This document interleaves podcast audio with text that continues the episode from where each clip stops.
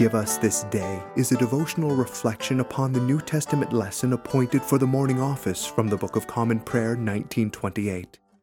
These devotionals are written and presented by Father Charles Erlandson, who serves at the Church of the Good Shepherd in Tyler, Texas. Father Charles' devotionals can be found both in print and online. Today is Thursday of the 19th Sunday after Trinity.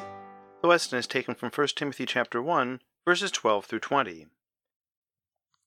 And I thank Christ Jesus our Lord, who hath enabled me, for that he counted me faithful, putting me into the ministry, who was before a blasphemer and a persecutor and injurious.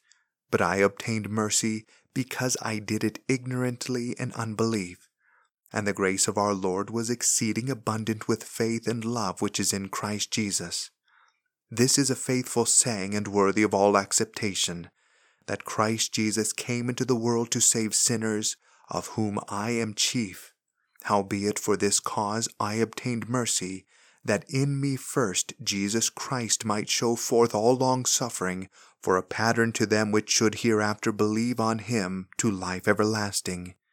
Now unto the King eternal, immortal, invisible, the only wise God, be honor and glory for ever and ever. Amen. This charge I commit unto thee, son Timothy, according to the prophecies which went before on thee, that thou by them mightest war a good warfare, holding faith and a good conscience, which some having put away concerning faith have made shipwreck, of whom is Hymenaeus and Alexander, whom I have delivered unto Satan, that they may learn not to blaspheme. Today's lesson is really very simple. Though St. Paul has much more to say, and though understanding more perfectly what he does say today will take time, in essence his teaching is a simple but life changing one.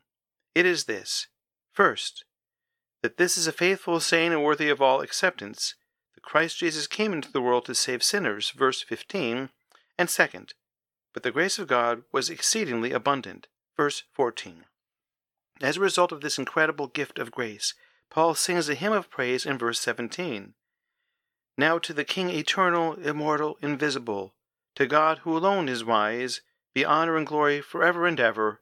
Amen. This is to be the pattern of our lives as well. The pattern actually begins with the recognition of our own sin, as it did with St. Paul. Paul was formerly a blasphemer, a persecutor, and an insolent man, verse 13. He was not just a man who happened to stumble into a life of normal selfishness or sin, he was a chief persecutor of Jesus Christ himself through his church. Acts 9 4. Saul, Saul, why are you persecuting me?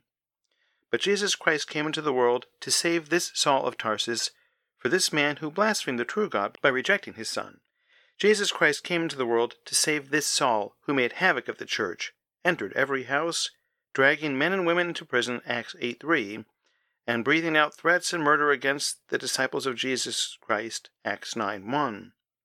And Jesus Christ came into the world to save Charles Erlandson, who was too often gone his own way and not obeyed or loved the Lord as he knew he ought to. And he came into the world for insert your name, who insert your list of sins. Jesus Christ, who is God Almighty, and who had no involvement with our sin, chose to come to save sinners. The way he chose to come and the way he chose to save us are not only well known, but astonishing. This trustworthy saying may be a part of the apostolic teachings or sayings that were handed down to St. Paul himself. The fact that Jesus Christ came into the world to save sinners is not only trustworthy, but life changing. The fact that Jesus Christ came into the world to save me is almost incomprehensible. None of us have deserved the grace of God, or else it wouldn't be grace or a gift. We are all lost sheep who have followed too much the devices and desires of our own hearts. We have offended against God's holy laws. We have done what we shouldn't have done, and we have not done what we should have. There is no health in us, and we are miserable sinners who are not worthy to even gather up the crumbs from under his table. But God's character is always to have mercy, and so God offers us his indescribable gift of grace. This grace is exceedingly abundant. It is so abundant that for every sin you or I have ever committed or ever will, God's grace is sufficient to absolve us of these sins. Now, if you imagine how many times a day you sin, not only the ones you remember or judge to be sins, But every violation of God's holy commandments, every sin of omission or commission, every time you've done something selfish or not according to His will, every time you haven't done the holy things He has told you to do, every time you were upset because you didn't get your way. And if you multiplied that number by 365, and then multiply that number by 70 or 80, you'd arrive at a pretty startling number.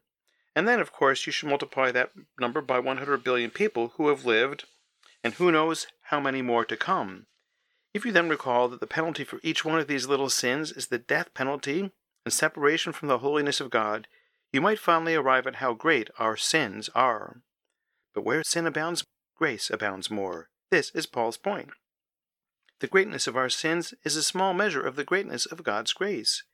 What exceedingly abundant grace that God would give Himself, His Son, for not only the sins of the whole world, but for the sins of you and me. How could we possibly hope to adequately respond to such amazing grace?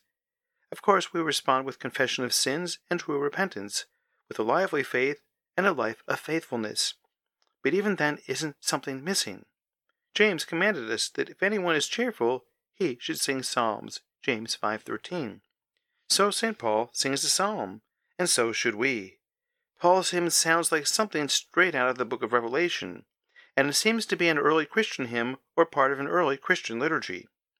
Just as in reading Paul's trustworthy saying and in hearing about his life we feel very close to the source of all things in this primitive hymn, I feel something sacred, some intuitive, visceral, ancient response to the grace of God in the lives of his saints. What gift could we possibly give to God that would be worthy of the giver of grace and love and life? We joyfully acknowledge him for who he is and what he has done.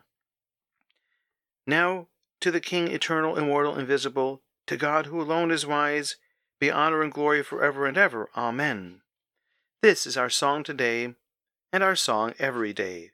How similar it is to the angelic songs in the book of Revelation. You are worthy, O Lord, to receive glory and honor and power, for you created all things, and by your will they exist and were created. Revelation 4:11. Worthy is the Lamb who was slain to receive power and riches and wisdom, and strength and honor and glory and blessing. Revelation 5:12. Blessing and honor and glory and power be to him who sits on the throne and to the Lamb forever and ever. Revelation 5:13. We were once miserable sinners. Jesus Christ came into the world to save such sinners. The grace of God to us is exceedingly abundant therefore. Therefore, let us sing psalms to God. This has been a presentation of Always with Christ Radio, radio in the Anglican way.